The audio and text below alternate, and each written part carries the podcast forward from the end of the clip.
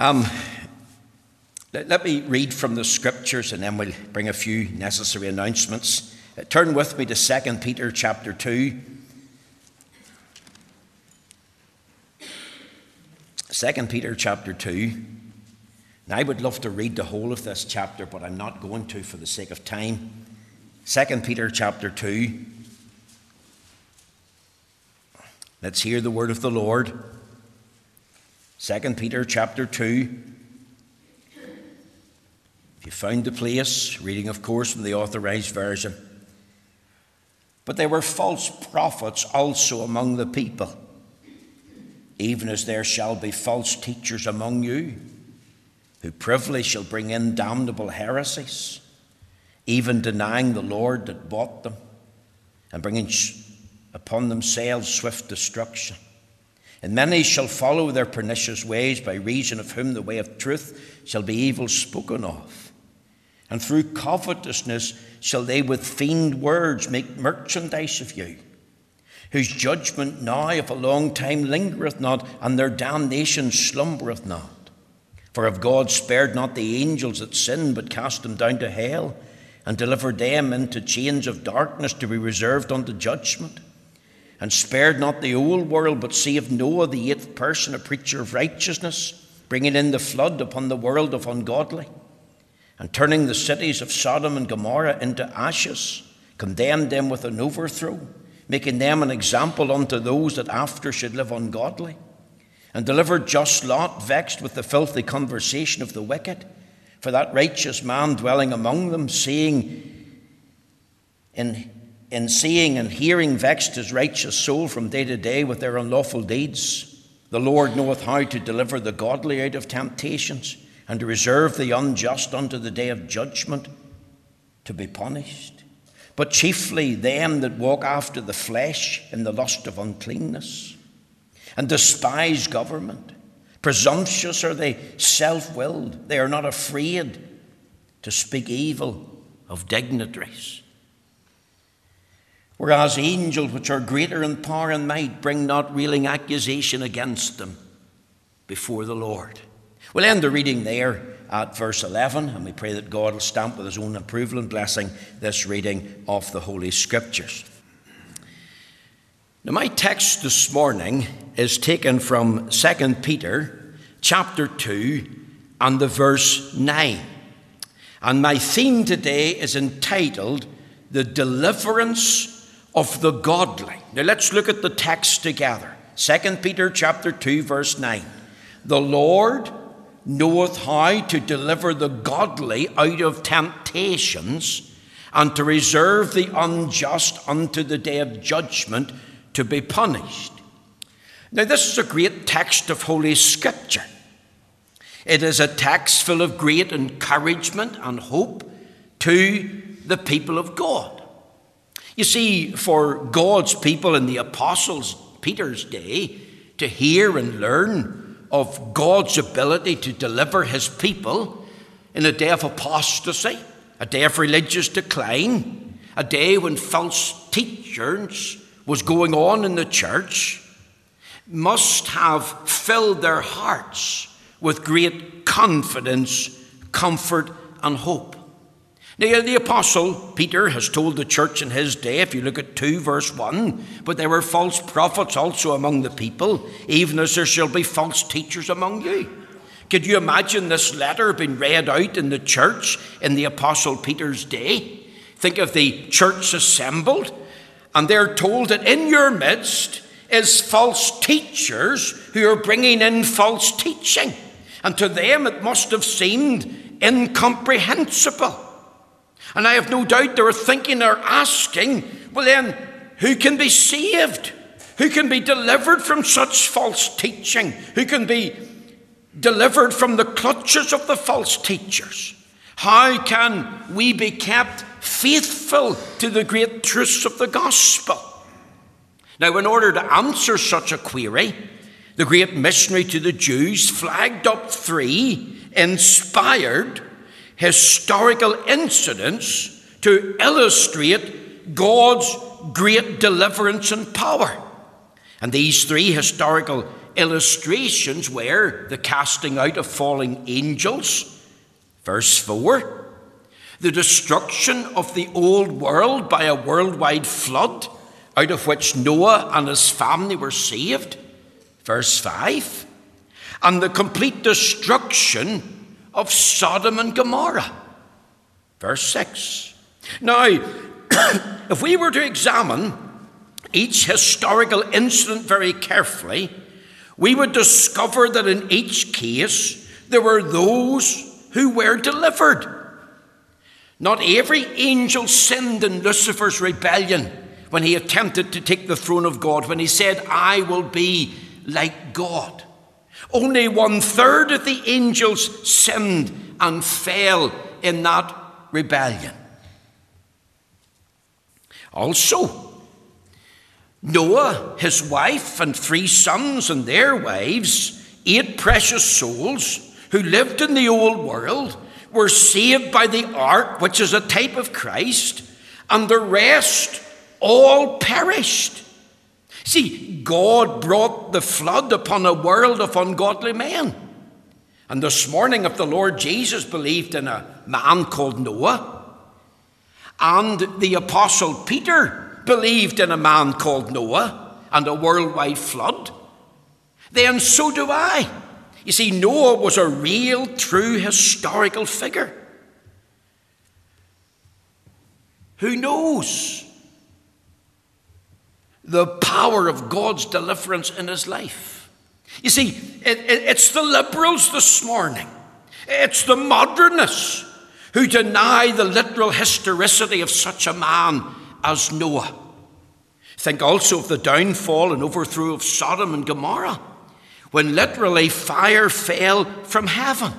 Look at verse 6. What does it say? And turning the cities of Sodom and Gomorrah into ashes, condemned them with an overthrow, making them an example unto those that after should live ungodly. You see, the destruction of Sodom and Gomorrah was made an example unto those that live ungodly in the world. Sodom and Gomorrah were very wicked, sinful cities. Sin that was so great and grievous before God that God blotted the cities out of the face of the earth. Where is Sodom and Gomorrah? Well, could I tell you? It's in the Dead Sea region. Let me just add this that sodomy is not a sickness. Sodomy is an exceeding great sin. Read Genesis 9. And God is warning about this kind of sin. It's an abomination in the eyes of God. And a holy and just God can do nothing but punish that sin because God hates sin. God exposes sin. And God punishes sin. But notice that even out of Sodom and Gomorrah, when you read verses 7 and 8 very carefully, it adds the words, and delivered just Lot. Vexed with the filthy conversation of the wicked, for that righteous man dwelling among them, in seeing and hearing, vexed his righteous soul from day to day with their unlawful deeds. You see, Lot was a saved man. He was an Old Testament believer. He was justified before God. He had a perfect standing before the God of heaven. Even though he was cold and backslidden in certain areas, and even though he was caught up with the things of the world, the Lord delivered Lot out of Sodom. And again, young people, the Lord Jesus believed in Lot. And so did Peter. And so do I.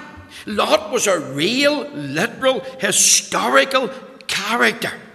And did you notice in our Bible that even though he lived in Sodom and Gomorrah, he vexed his righteous soul from day to day with their what? Unlawful deeds. That was things that they were doing that were contrary to the law of God, contrary to the mind of God and who with his eyes saw things, and with his ears heard things from day to day. And he vexed his soul. Now think of it this morning. There was one righteous man living in Sodom. In the midst of all the ungodliness of that place, there was one righteous man in that city. And what do we read? And the Lord delivered just Lot. That is, the Lord delivered him out of Sodom before he destroyed Sodom. And after giving these three literal historical incidences, then Peter adds the words The Lord knoweth how to deliver the godly out of temptations and to reserve the unjust unto the day of judgment to be punished. Now, I received this text of Scripture having a conversation with one of our retired ministers this week. He mentioned it to me. I've been praying for a text following on from last week as we thought about exercising ourselves unto godliness. And this text just jumped out at me the minute it was spoken. It's about the deliverance of the godly. I prayed and asked the Lord to give help and light, and three things came to my mind. I want you to think about the description of the people of God here. Notice the words, the Lord knoweth how to deliver the godly. So we'll underline that. Who are the godly? How did they become godly? Did they make themselves godly? What does this description mean? The young people, listen to me carefully. A godly person is a person who is in a right relationship with God, one who has recognized their sinnership before Him, one who has repudiated their own self righteousness, one who has repented of their sin, one who has freely received Jesus Christ as their own personal Lord and Saviour. And they have received the imputation of Christ's righteousness with which to stand before God. And these people have a fear of God, a dread of Him. They stand in awe of Him. They, they have a desire to live a life of holiness. As we said last week, they're, they're exercising themselves unto godliness. So, so literally, a godly person is someone who is in Christ. Isn't that what the Bible says? Over there in Timothy, 2 Timothy chapter 3 and verse 12. Yea, and all that will live godly in Christ Jesus shall suffer persecution. Live godly in Christ Jesus. Godly in Christ Jesus. Does that describe you this morning? You see, remember, no one is born godly. We're all born in sin and shaped in iniquity. The, the psalmist said in Psalm 51, verse 5 Behold, I was shapen in iniquity, and in sin did my mother conceive me. Nobody's made godly by an act of baptism. The Free Presbyterian Church doesn't believe in baptismal regeneration. We don't believe that some man, by offering some magical prayer over a child and applying water in its head, whether it's a few drops or many drops, makes that boy or girl into a godly person or a Christian before the Lord. And while we believe, of course, in the rite of baptism, even for uh, the uh, parents of, of uh, Christian children, baptismal regeneration it doesn't make you a Christian. You're, you're not godly when you join a church, you know, when you take out membership. You don't make yourself godly by the works of your own hands. Remember Mr. Impossible? There was one thing he couldn't do. William didn't know it. He couldn't make himself a Christian. He couldn't deal with his own sin. He couldn't get to heaven by the works of his own hands. You're not godly by embracing external religion and immersing yourselves in ceremonies and rites and observances of religion.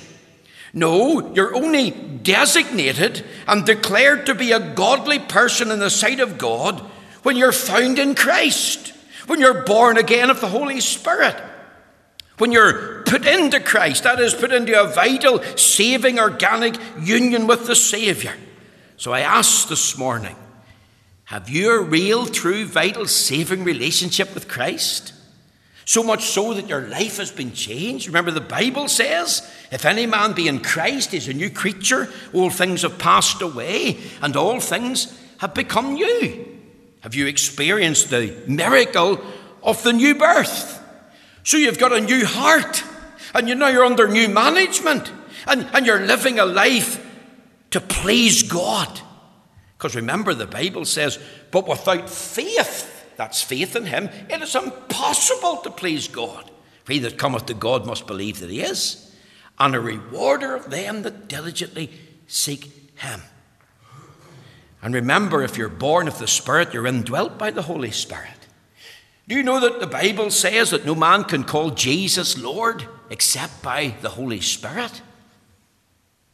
1 Corinthians chapter 12, verse 3. And the Spirit of God that indwells us, remember, is the Spirit of holiness. So I believe that we will have an aspiration towards a holy life. Oh, we'll never be perfect, but we'll aspire to a, a life that's well pleasing to God. We've been conscious that God has been speaking to us as a church since the beginning of the month. We're not to meddle lightly in the things of God.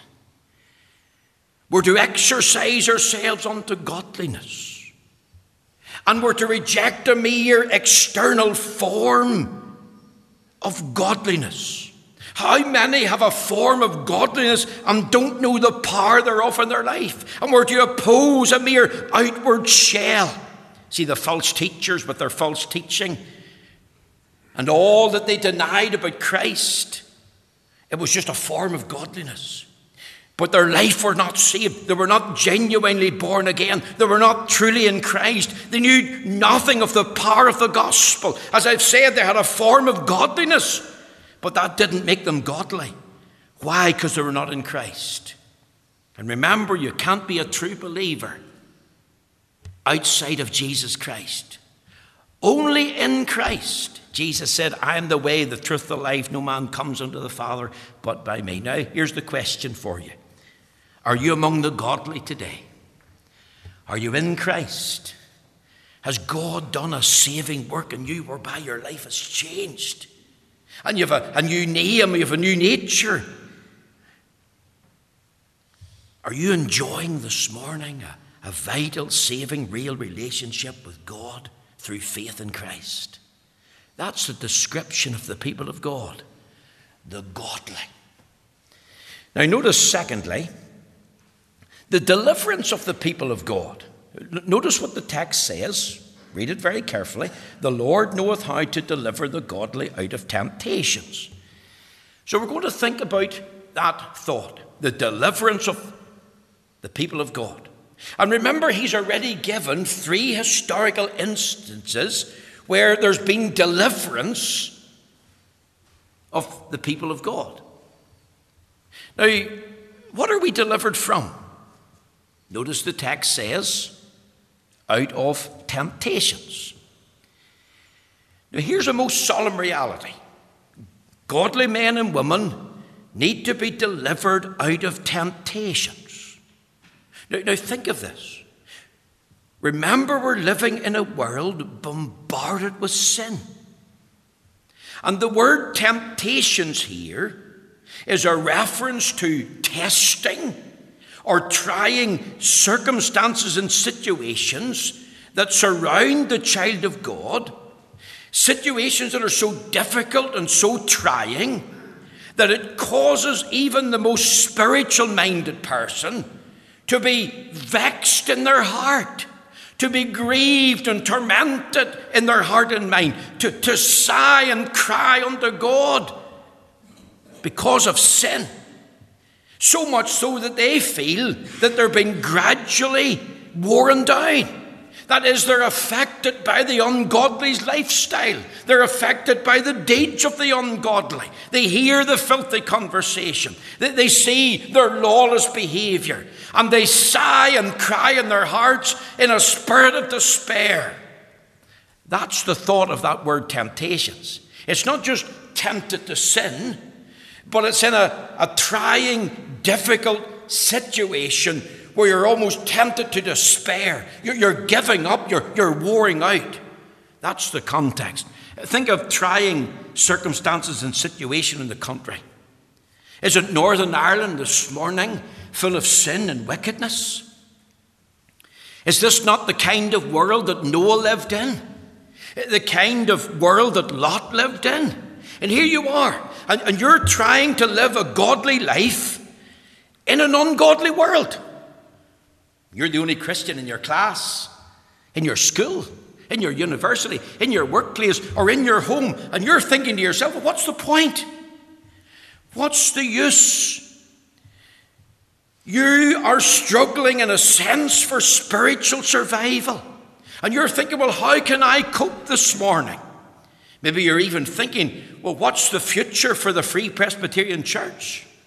How are we going to survive this bombardment of sin brought into Northern Ireland. Think of abortion and demand. Think of the drive for same sex marriage. Think of the transgender issues in the school. Think of the hate laws that are now against the church, against the Bible. It's not so long ago when the Sandown Free Presbyterian Church put adverts into the paper and it was just quotations from the Bible. And they were ended up in court over the head of it. Now, thankfully, they won their case. But it just shows you how the hate law can be used against the Bible and against the preacher. And in that context of the country, almost sort of gone to the dogs in a spiritual sense, how can we survive because we're being worn down by this? Think of trying circumstances and situations in the church. In Peter's day, there was false teachers, false teaching. And they were using words, language that was couched in deception. They were full of pride, these men. They were full of self interest. They questioned the truth. You don't need to be saved. You don't need Christ to be your Lord and Savior. You see, they were perversely denying the very Lord that bought them. And here's the issues that arose. People then were leaving the church family, leaving the church fellowship. Many felt, well, the church in Peter's day, it's struggling for survival. And as a result of that, many of God's people are in a state of despair. And I know this morning, because I've got my little ear to the ground, that many godly free Presbyterians Many of God's people, even outside our denomination, they are hurt by circumstances and situations. And they're floundering in a whirlpool of confusion and uncertainty. And we feel, but the church is losing ground. And they feel, well, surrender's inevitable. And we might as well close up shop and, and put the lights out and, and, and, and sell the building. We're going to have to give in to the ungodly. Well, I have a message this morning. The Lord knoweth how to deliver the godly out of temptations. When the country's in trying circumstances and situations, when the church faces circumstances and trying situations, then let's remember these men, what God did to Noah, what God did for Lot. We read that Lot vexed his righteous soul with the filthy conversation of the wicked. That word vex means that he was grieved, he was cut to the heart.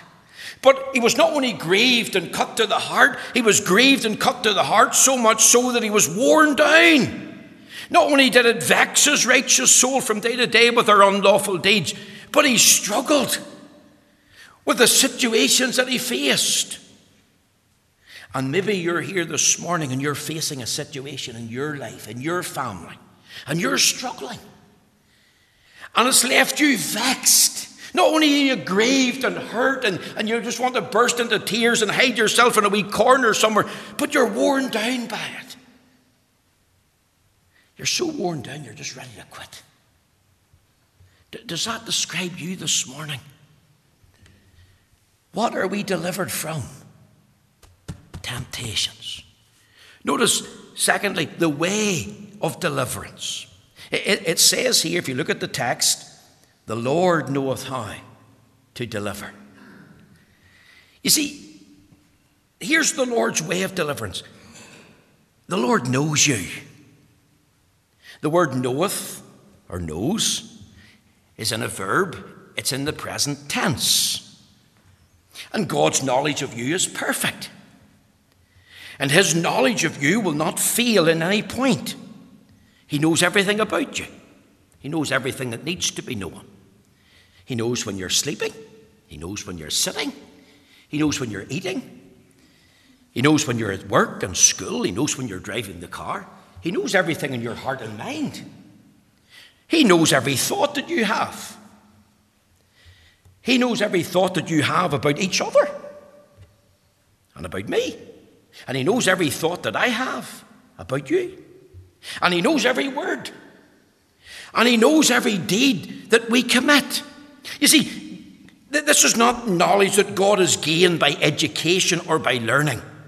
It's not as if God has gone to school.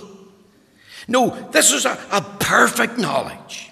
This is an inherent knowledge that God has of you. This is intimate and detailed, a, a perfect knowledge by virtue of the fact that He is all knowing. And that word all knowing is rooted in the thought of God's omniscience, for that's what omniscient means. It means that God is all knowing. There's nothing He doesn't know. All things that actually do occur in every one of our lives, God knows all things that potentially could occur if the circumstances and situations arise. God knows. You see, remember the Lord Jesus said about Capernaum? And he said this that if the messages preached in Capernaum and the miracles done there by himself had been done in Sodom and Gomorrah, they would have repented and got right with God. But Sodom and Gomorrah didn't have those privileges. Sodom and Gomorrah didn't have a Bible. Only thing that Sodom and Gomorrah had, there was one man there who was righteous. One righteous man in the city. And God knew him perfectly. You see, it's a lie to suggest that there's things that God doesn't know. You see, it's a lie to say that God is a God who knows all things but is also waiting to see what's going to happen. That's not true. Because God is a God who knows all things. He's not waiting to see what is going to happen because he knows what is going to happen because he has actually decreed what is going to happen. He has perfect knowledge. All things, the Bible says, are open and naked to God. He has perfect knowledge of himself, of his eternal purpose, of all that he's accomplishing and his perfect knowledge of you and me. So that's the first thing. Second thing is this God's eye is upon you. You see, I believe the Lord's eye was on Lot every single day. Here's Lot living in Sodom, and God put a difference, a division between Lot and the men of Sodom. Not only did God know Lot, he sees Lot. Lot's a righteous man. Lot has a testimony what does it say in verse 7? And delivered just Lot.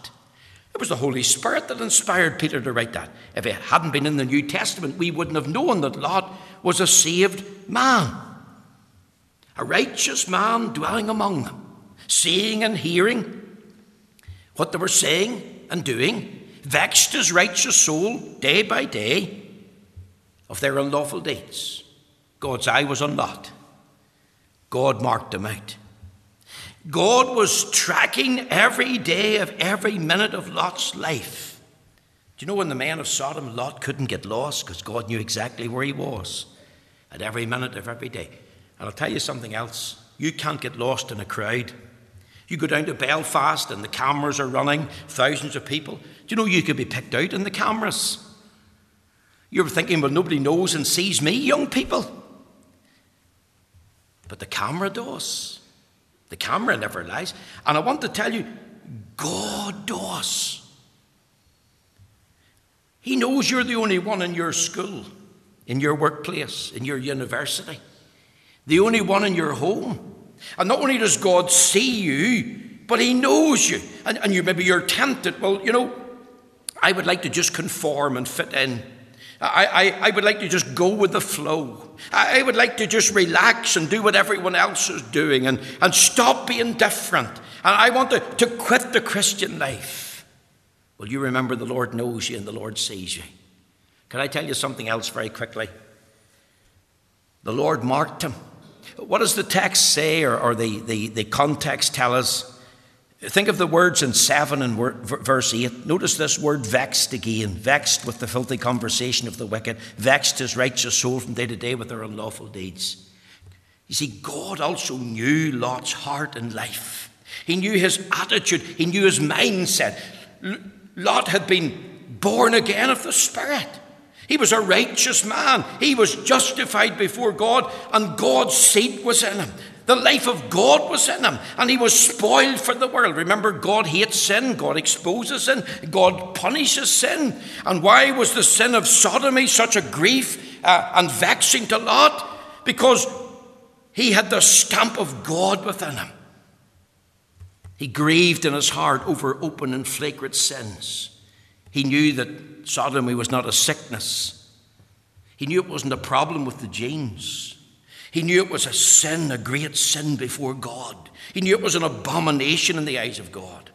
And you only have to read Leviticus 19, Romans chapter 1. I'll not turn to it for the sake of time. But God sees you, God knows you, God marks you as His, and He sees your struggles, He sees your sighs, He sees your grief, He sees your burden, and the Lord takes note of it. Didn't the Lord hear prayer for Sodom? Remember Abraham, Uncle Abraham, his nephew, Lot was living in Sodom. Abraham prayed for 50, 40, 30, 20, 10. Spare it for 10, Lord. And the Lord says, I'll spare it for 10 if I find 10 righteous. But he could only find one. But he didn't destroy Sodom and Gomorrah until Lot had been brought out of the midst. So the Lord delivers us by telling us or teaching us that He knows all about us, that He sees you where you're living, that He marks you as His because He's put a, a hatred for sin in your heart, where, where you're vexed and grieved and cut by it. And also the Lord's moral law. Notice the end of verse 7 it says, with their unlawful deeds. Lot's a just man, a righteous man. He's got a righteous soul. And he's vexed with what? Their unlawful deeds. Let me just add this up this morning because our time's moving on. What makes a man righteous before God? We know that a man is made righteous in Christ. There's such a thing as the imputation of Christ's righteousness and the, the implantation of Christ's righteousness in regeneration, the new birth. And, and, and righteousness is imparted in the great process of sanctification where we die unto sin and live unto righteousness. But a man who loves the Lord, who lives for him in the midst of an iniquitous home or city or school, that person is called a righteous man. And here's Lot, and he wouldn't practice what the men of Sodom were practicing. He wouldn't participate in their unlawful deeds. Why were they repugnant to him? Let me answer. He had the moral law of God stamped in his heart and mind.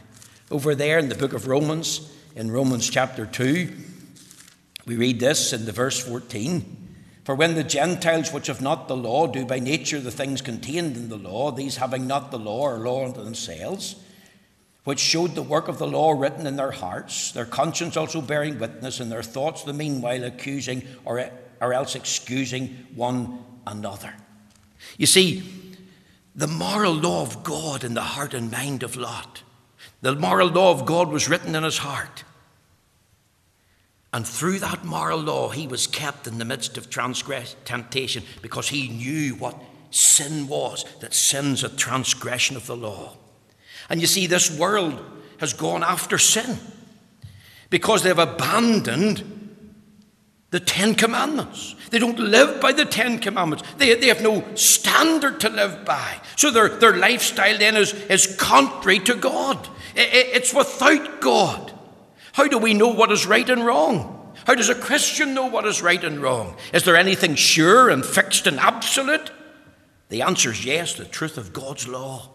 And God's law is summarized in the Ten Commandments. And in this lawless age, the law of God keeps us.